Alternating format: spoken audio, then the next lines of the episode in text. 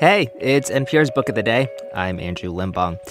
Apparently, back in the day, people used to ride horses off big, tall platforms into bodies of water. And this would be an attraction, like watching trapeze artists or monster trucks or whatever today. It's called horse diving, and it's what a young Cherokee girl named Two Feathers does for a living in today's book, When Two Feathers Fell from the Sky, by author Margaret Verble. In this interview with NPR's Ari Shapiro, Verble talks about correcting the historical record when it comes to American Indians, her mixed feelings about nostalgia, and the charm of a now defunct zoo. It was just a magical place. That park zoo was a little gem in a world that, you know, was extremely imperfect. And she explains to Ari that, yeah, people used to dive horses there. Here's the interview. Just south of Nashville, there is a sign in a suburban neighborhood. It's a historical marker describing an amusement park and zoo that existed a century ago on that site.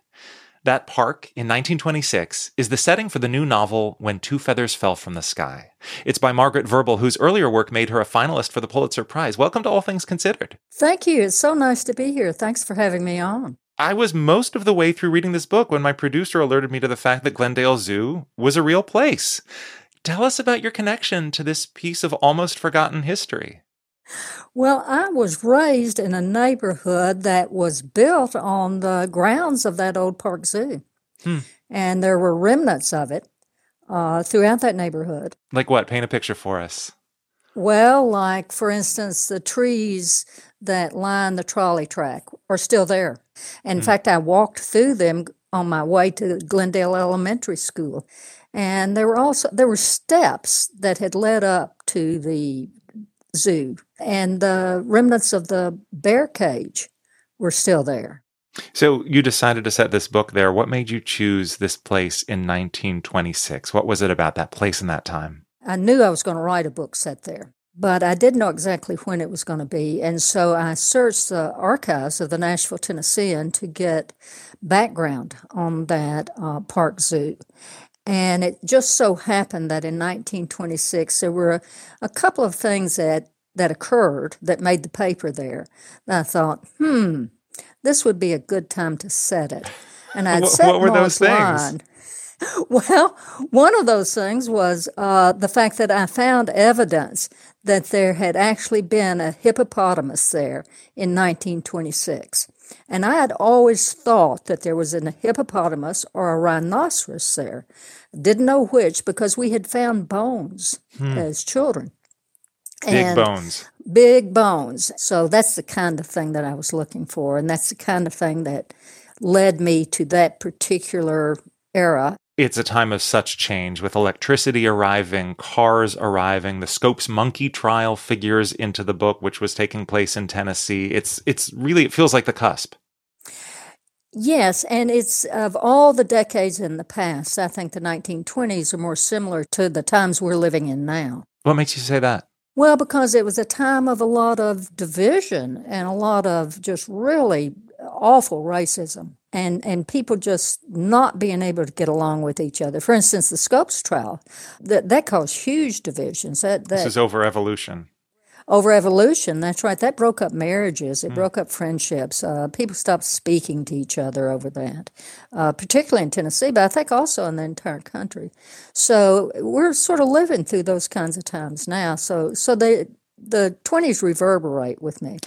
The title of this book, When Two Feathers Fell from the Sky, refers to your main character, a woman named Two Feathers. Tell us about her. Well, she in the book is a Cherokee Indian who is on loan from the Millers Brothers Wild West show uh, to the Glendale Park Zoo. And that Wild West show uh, really went on for decades. And they were having trouble in the 1920s making money. And so they loaned some of their performers out. So that really did happen. And there was a Two Feathers performer at Glendale. Now, I I don't know that that one was on loan from the Millers Brothers Ranch in Oklahoma, but I did find that name uh, repeated again and again in advertisements about how brave and daring uh, she was because she was a horse diver, which, you know, a lot of people don't even know what a horse diver I is. I had never today, heard of it. Tell us what it is. well, for decades, people thought that it was really fun to go watch horses dive into water from platforms. With a person on the And horse's th- back. with a person on the horse's back.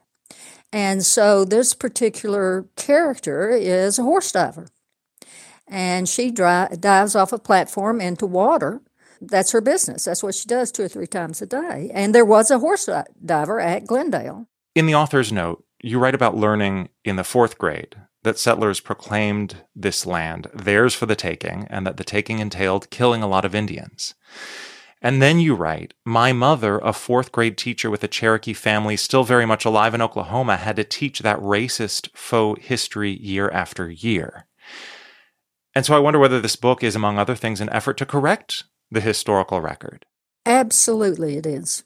At its deepest level, that's what this book is about. Uh, now, on top of that, there's all sorts of fun things, but it is at the very foundation of it is it is an attempt to correct that. Did you ever talk to your mother about that? What that felt like for her? I did not talk to my mother about that. Uh, you just didn't talk about that stuff then. Uh, the um, there was a lot of just very tight-lipped endurance uh, of her generation of Cherokees was to absolutely blend in and get along and do not ruffle anybody's feathers because her generation was really the first generation that the Cherokees had suffered annihilation by paper, which is unless you were born before 1907, even if you were a full blood Cherokee, you were considered a white person because the whole idea was that after the older Indians died, there would be no more Cherokees. So my mother was raised in a world where the only option she had was to get along with white people. So she kept her mouth shut. And, uh, you know, I think that cost her a lot. It cost everybody a lot when you just have to keep your mouth shut. Despite the oppression and inequality and segregation that you vividly portray in the novel, this is such a rich, colorful world that is about to disappear with the arrival of cars and movies and other modern technology. And so, do you allow yourself to feel nostalgia for that time, even as you see its many shortcomings? Well, I think we live in better times. I'm glad we don't live in a segregated world anymore. Um, although, certainly in many respects, we do. But I don't have nostalgia for the segregated South. I, I was raised in it. And, uh, you know, I don't think it's right.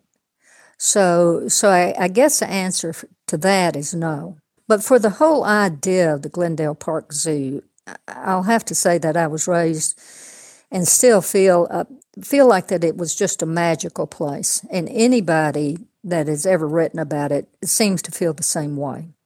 So that Park Zoo was a little gem in a world that you know was extremely imperfect. Margaret Verble's new novel is a work of historical fiction called When Two Feathers Fell from the Sky. Thank you for talking with us about it. Thank you for having me. I appreciate it.